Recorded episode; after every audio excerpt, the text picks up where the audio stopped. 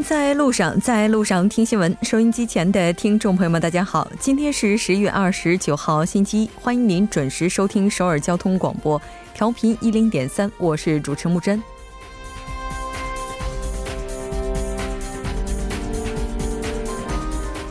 从二零一一年开始，在首尔公立小学推进的免费午餐，从明年起将从高三学生起步阶段性扩大提供范围，到二零二一年将最终面向全首尔的公立、私立小学、初中、高中。由此到明年，全韩在高中提供免费午餐的市道将达十一个。这一举措的初衷，一是为了让孩子吃得更健康，二为减轻家长负担，三呢是为了让孩子们享受更为公平的校园生活。但核心问题，预算接下来又能否跟得上呢？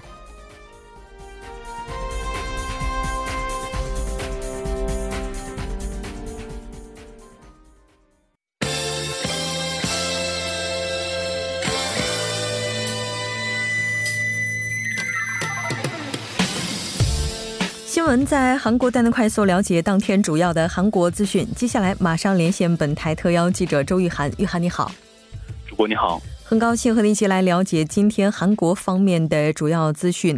在昨天下午的时候，美国对北政策代表比根是正式抵韩。那我们来看一下今天和韩国外交部长官康金和的会面相关报道。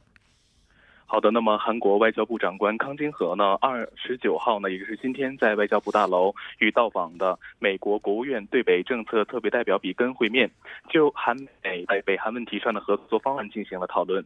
在本次的这个闭门会议当中呢，双方是讨论了北韩与美国高级别会谈。工作会谈的推进情况以及北韩近来的外交动向分析结果进行了交流，并就南北韩铁路的对接项目的动工仪式、北韩的苗圃现代化建设工作等南北韩协议落实过程当中，啊牵扯到对北制裁的问题呢进行了讨论。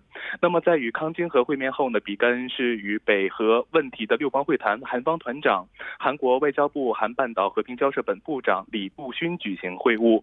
那么就在本月的二十一到二十三号呢，李步勋访。问美国华府呢是与比根举行了会晤，双方呢就共同关心的北韩核问题等半岛事宜呢进行了讨论。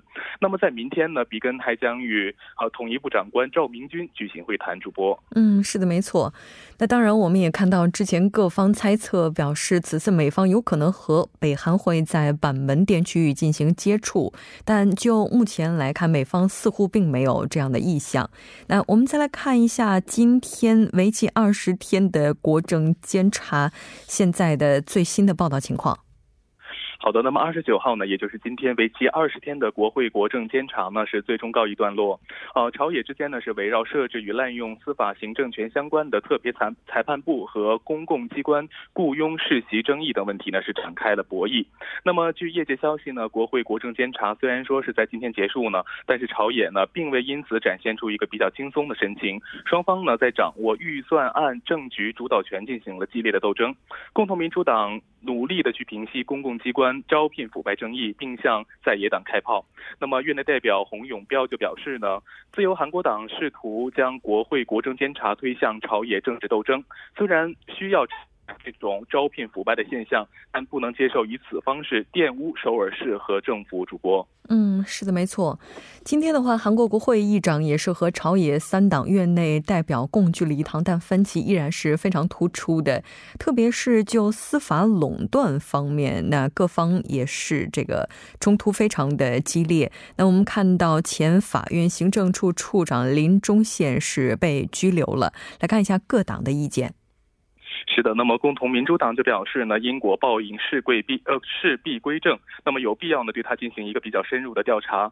那么自由韩国党则是通过勒令最高法院院长金明珠辞职。院内代表金圣泰就表示呢，最高法院院长金明珠呢是文在寅政府最典型的报恩人士，唯有金明珠辞职呢才能获得国民的原谅。那么对于青瓦台秘书室民政首席秘书曹国公开表公开去表示支持设置特别裁判部呢，韩国党呢。呼吁其停止进行政治性的煽动。正未来党院内代表金宽永就则表示呢，民主党应该无条件的参加对公共机构是呃雇佣世袭争议的一个国政监察。朝野三党院内代表呢是与国会议长文喜相呢举行了会谈，就悬而未解的问题呢也是进行了讨论。主播，嗯，是的。那其实这次的话，朝野之间的冲突。应该说已经超越了国会本身的监察了，甚至上升到对县政府的一些怀疑。我们来看一下相关的这些报道情况。是的，那么民主党的院内代表洪永标呢，对国政监察期间针对主要问题展开猛攻的韩国党等在野党呢，批评到呢，对国会的品格产生了怀疑，并称呢，国会将指呃这个矛头呢指向总统和政府，希望通过对话妥善的去解决问题。随后呢，自由韩国党院内代表金圣泰就表示呢，总统文在寅的国政运营方式呢已经越线，平壤共同宣言和军事协议呢，在未经国民同意的情况之下呢，进行了批准，这是执政党前所未有的打压。正未来党院内代表金宽勇也说到呢，超越应该把重心呢放在经济问题上，让国民安心。但由于政治斗争激烈，那么这实在是令人遗憾。希望各政党呢能够进行反思。主播，嗯，是的，没错。那当然，虽然说国政监察是暂时告一段落了，但朝野之间的这些分歧还是在继续着。关于私立幼儿园，我们也看到，在明天将会讨论是否采取集体的行动。那这条关注到这儿，我们再来看一下下一条消息，关注一下韩国的长期失业情况。是的，那么根据经合组织 OECD 二十八号发布的这个数据呢，今年八月的景气的先导指数呢是九十九十九点二点，环比下降了零点一个点，这已经是该数值呢连续十七个月进行下降了。那么 OECD 统计的景气先导指数呢是预测未来六到九个月的景气状况，那么标准值呢是一百，高于标准值呢说明对未来景气持肯定的态度，低于标准值呢则相反。业界预测呢，随着国际货币基金组织 IMF 和韩国央行等国国内外的机构呢，纷纷下调了韩国今明两年的经济增长预期，经济低迷将会变化。那么这种影响呢，将会波及到就业的市场。那么韩国统计厅发布的经济人口调查就显示呢，今年一到九月份失业人口呢是达到了一百一十一点七万人，较去年同期呢增加了五点一万人。其中呢，求职超过六个月以上的长期失业者呢是达到了十五点二万人，同比增加一万人，创二十年来的新高。主播，嗯，是的，没错。应该说，韩国的 GDP 也是受到设备投资，包括建设投资不景气的影响。目前呢，也是是数据相当的不景气了。那除此之外，向政府申请求职补贴的人数，包括政府的支付规模，也是创了历史新高。是这样的，那么就在今年的一到八月呢，申请求职津贴的失业者呢，失业者呢是共达到了七十六点七十六万一千两百四十六万人，那么呃创二零一五年有相关记录的七十万人以来的新高。那么同期呢，政府发放津贴规模呢也是达到了四点三五零六万亿韩元，同比激增了百分之二十五点七。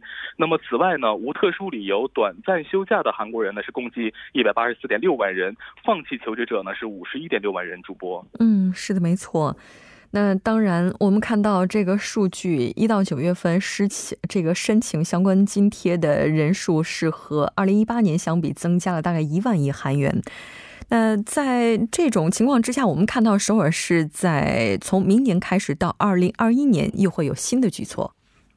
是这样的，那么首尔市长朴元淳和首尔市教育监曹喜延呢，二十九号就对外公布了，是在二零二一年之前呢，不分国立、公立和私立学校，面向所有的小学、初中呢，去无偿的提供免费餐食的。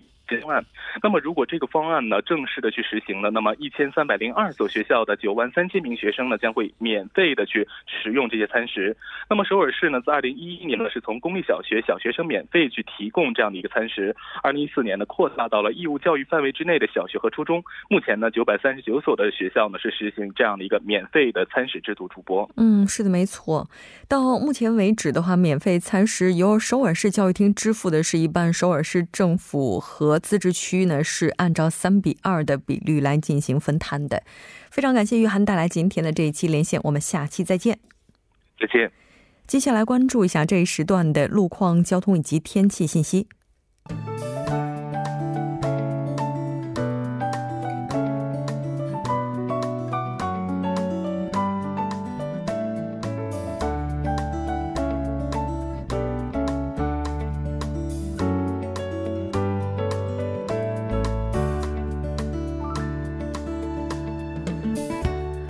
大家晚上好，今天是星期一，这里是由程琛为大家带来这一时段的路况及天气信息。现在是晚间六点十三分，第一条路况信息呢，来自奥林匹克大陆机场方向千户大桥至奥林匹克大桥这一路段的一车道上正在进行道路设备维修的施工作业，请各位车主们参考相应路段，提前变道行驶。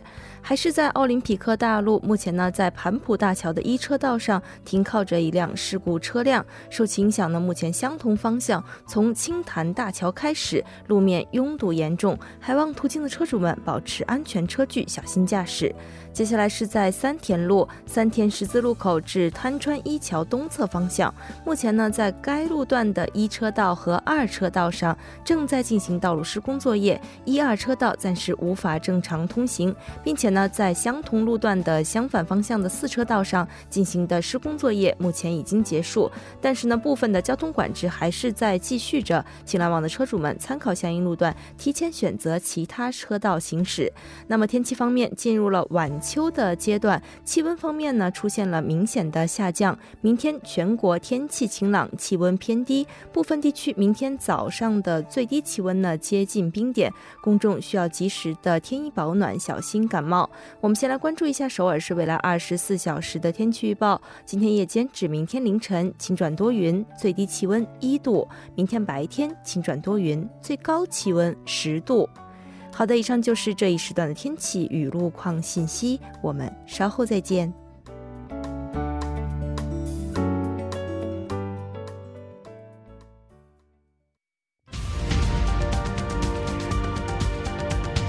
聚焦热门字符，洞察新闻背后，全方位解读当前时事。新闻字符，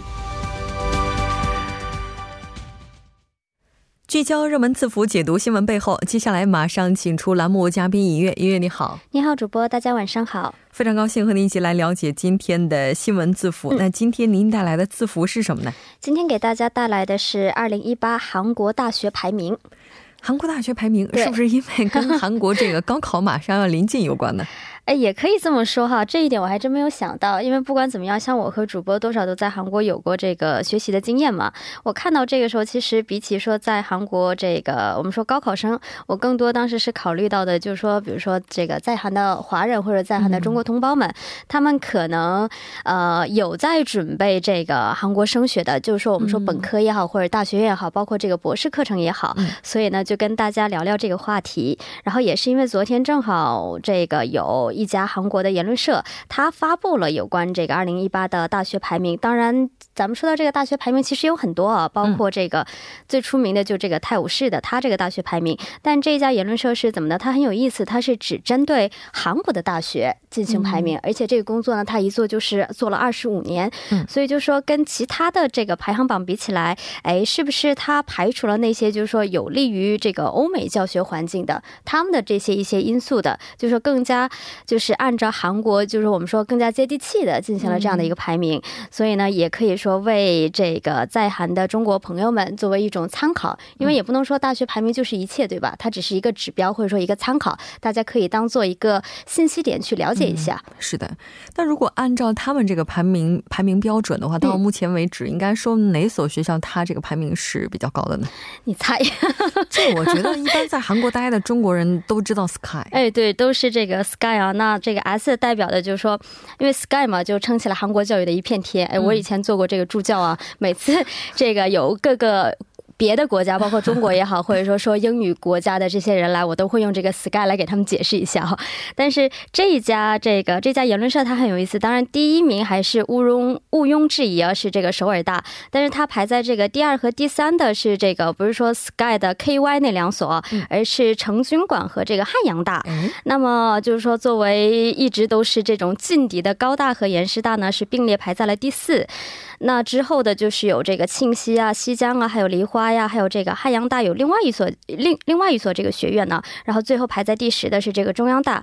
那当然这个只是他们一家，这个是这样的一个排名。因为我们还看到，哎，有一点很奇怪，因为除了这个 Sky 以外，在韩国还特别有名的是这个 KAIST。嗯，对，他就没有排在这里面。还有那个浦项工大。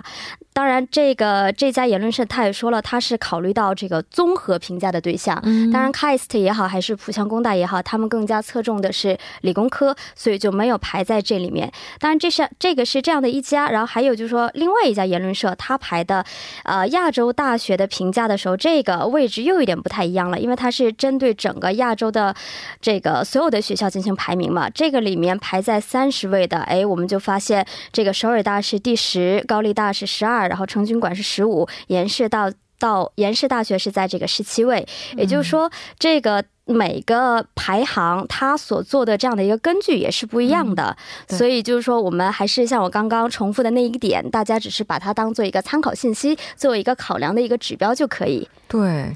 其实，在今年六月份的时候，有一个全球的这种教育机构啊，它发布的统计的话，我们看到排在前一百的是首尔，还有韩国科学技术院，也就是 KAIST，还有浦项，还有高丽，是就排的是这四所。排在第一百的是成均馆，刚刚好就卡在这个点上。嗯嗯。那刚才您提到的这个结果，它是怎么排出来的呢？对，那也看到了，它是提出了两种这种排法啊，一个是叫综合评价，然后还有一个是这个系列的这样的一个评价。当然，他对所有的大学呢都会进行这个综合评价的同时呢，还对这个各个学科的特性呢进行这个排行。那刚刚也提到了这个 KAIST，包括这个浦项工大嘛，像他们俩的话，因为比较特殊，他们只侧重于这个工科的这一类，没有这个文科的领域嘛，所以他们就是在这个综合评价当中被排除在外了，只是在这个单科的这个工学系列的这一评价当中作为一个评价对象。那么考虑到这个只有综合评价的嘛。所以它只是呃针对有人文、社会、自然科学、工学、艺术，然后包括医学这六个领域都有的这个五十七所大学为对象进行的这样的一个调查，所以就是得出了刚刚这样的一个结论。当然，综合评价的话是考虑到了这个教授的研究，还有教育条件、学生教育及成果，还有这个声誉等四个领域，共三十二个指标，也就是说总共是三百分这样的一个满分，得出了刚刚我列举的这个前十的这样的一个排名。是的，咱们在今天韩国。新闻的时候也提到了，韩国的就业率应该是创了近十九年来的一个新低了啊。对，所以大家可能比较关注的就是学校它的就业率。哎，是，那这个也是作为评价学生教育成果的一个非常重要的指标。我不知道主播有什么样的想法，反正我个人听到这个，我能够理解这是一个非常现实或者说客观的这样的一个存在。但是在我内心的某一种理想的成分还是在作祟。我不太喜欢，就是说一个大学的学生的教育。教育成果真的就跟就业率去挂钩，我觉得这可能就是违背了最开始这个所谓的一个 university 这个大学它诞生的一个初衷。但是不管怎么样，也是就是要面对现实嘛，我们还是要吃饭的嘛。虽然说理想很丰满，但现实很骨感嘛。所以呢，这次也确确确确实实向主播提到的是这样的一个一点。当然，他也是为了抵消，就是说各。我们说各个学科它的就业率多少不太一样，比如说现在理工科类的它可能就业率高一点，包括性别上也有一定的差距，所以呢，它就是用这个平均值，包括性别的平均值进行了一系列的这个分数化。那么除此之外呢，他还把这个现场实习，哎，学生参加现场实习也作为一个这个考虑到就业率的某一种这个指标来看。然后除此之外呢，还有就是说，呃，在现在韩国这个实习的阶段，有很多地方他给的钱很少，或者说干脆不给的，只有给车费。的这种情况的话，有个词叫“也是增配”嘛。那为了消除这样的一个情况呢，也是就是把这这一点，就是说作为一个重点进行去量化。然后对于一些呃实习的地方，只给就只让他们工作，但是没有给予应有的报酬的这种问题呢，也是呃提出了一个强烈的这样指责。嗯，是的。之前的话，我们都觉得大学是象牙塔，其实现在大学也是需要接地气儿的，因为毕竟这个是生活，对吧？那国际化程度也是一个非常重要的指标。其实，对，所以就是有一所大学，它就是可以说是现在在韩国这个外国留学生数最多的这样的一个大学，它也是靠它的这个国际化的这样的一个指标，在这次的总排名当中排名的非常的非常，算是创了一个最好的这样的一个记录啊，比较靠前。当然，它除了保证这个留学生的国际化的同时，它也就是说积极的聘请这个外国教授的这样的一个比例。那当然，它同时呢还做一些这个邀请海外著名学者的这样的演讲。包括一些共同研研究，包括一些联合国比较大规模的学术大会这样的国际合作的项目，它也在积极的这种开拓当中。嗯，是的，没错。那刚才咱们提到的主要是首都圈的这个情况，可能对于地方来讲的话，那还是需要 用另外一个标准去看了。非常感谢尹月，我们下期再见。好的，我们下期再见。稍后为您带来今天的他说。新闻在路上，在路上听新闻。您的点赞，您的回馈，是对我们最大的鼓励与支持。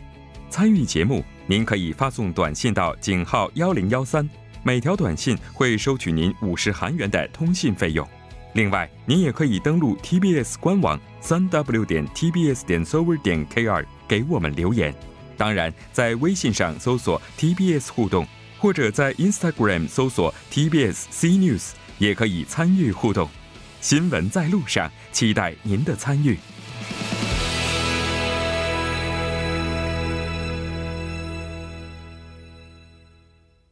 好的，欢迎回来听他说评舆论内外。接下来马上连线我们的特邀嘉宾，来自首尔 Digital 大学的郑明书教授。郑教授你好，主持人你好，听众朋友大家好，我是首尔 Digital 大学中国学系郑明书。很高兴和您一起来了解今天的他说。我们先来看一下今天的语录是什么。好的，今天的语录呢是웃으며출근하셨던아버지가싸늘한시신이되어가족곁으로돌아왔습니다中文是笑着上班的父亲却变成了冰冷的尸体，回到了家人的身边。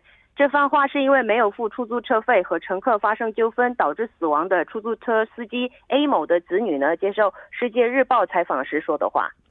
其实这起事件的发生离我们现在并不遥远。是对 这起事件呢，是八月一日凌晨发生的杀人案件。四十七岁的出租车个体户 A 某呢，在仁川的一处十字路口和乘客发生了口角。发生口角的原因是乘客 B 某呢，B 某呢没有付这个出租车费。后来司机 A 某呢，因呃呃口角纠纷被 B 某杀害。B 某未付的出租车费是四万六千韩元。那么案发案发第二天呢，是呃。死亡司机的子女呢，在青瓦台网站的国民情愿版上就写上了请求处罚的请愿书。大概的内容是这样的：我父亲和醉醉酒的乘客发生纠纷，导致死亡。我父亲他是从不使用拳头的人，希望澄清父亲冤枉的死亡。那么这个这个请愿书呢，共有一万五千名同意并支持。嗯，是的。其实类似的一些现象，在出租车司机朋友的身上，它并不是偶发事件。是的，最近呢，殴打殴打这个公交车或或者是出租车司机。司机导致死亡的事件呢连续发生。二十六日晚上十点左右呢，光州西区一名醉客 C 某呢，因为司机 D 某开车开得很慢为由呢，与司机发生了口角。后来这位乘客呢，用雨伞向司机 D 某施加了呃这个暴力。那么二十日呢，乘客 E 某呢，因为喝醉在公交车里睡着了，车呢已经到达了终点站，乘客却还没有醒过来，所以呢，司机 F 某就叫醒了这位乘客。结果没想到司机被乘客殴打的事件发生。那么根据统计资料呢，一天平均有八名司机遇上这种殴打事件。在国国政这个监察期间呢，警察厅提出的资料显示，二零一三年到二零一七年之间发生的司机殴打事件呢，共有一万五千四百二十二起。二零一三年有三千多起，一四年也是有三千多，二零一五年也是差不多。那么二零一七年有两千七百多起。但是我们同时也发现，就是面向出租车司机的这些施暴案件，加害者他们最终被处罚的情况呢，并不多。那我们了解到，它其实是有相关的一些法律的。有有有，现行法的规定呢，如果是殴打行驶中的出租车或是公交车司机，或者是恐吓司机的话呢，按照二零零七年修改的特定犯罪加重处呃处罚法，被呃则被处五年以下的。徒刑或是罚两千万韩元的罚款。目前呢，但是对加害人的处罚可以说是几乎没有。最近五年时间里，因殴打行驶中的车辆司机而被拘捕的一万六千九十九名当中呢，被处罚的只不过是占全体零百分之零点八五的一百三十七名。嗯，是的，可能这个处罚率非常的低，也是造成这些惨剧不断上演的原因了。是的，没错。那么专家表示呢，目前这种情况不断发生的主要原因，不是因为没有法律规则，而是因为执行法律的人有问题。法院做判决的时候呢，不要光不要光重视加害者的人权，也要考虑到在车内的一些乘客他们的人权、生命等问题才对。是这么说的，嗯，是的，没错。那针对这种情况，我们该去怎么样，就是避免它的发生呢？呃，其呃最主最主要的还是呃，要是严格法律责任，然后并加处罚力度最好。那么专家表示呢，司机。呃，这个这些殴对这些殴打司机的人呢，要要是严格处罚他们的新闻内容一登出来，那么就会有很大的预防效果。但是目前没有这样的，所以没有这样的新闻内容，所以加害者呢都不会害怕。是的，那今天为大家介绍的这个案例，就是在今年八月份因为暴力而致死的七十四四十七岁的 A 某，他的女儿在青瓦台的请愿板上留下的这段话。非常感谢郑教授，我们下期再见。谢谢。稍后第二部节目当中再见。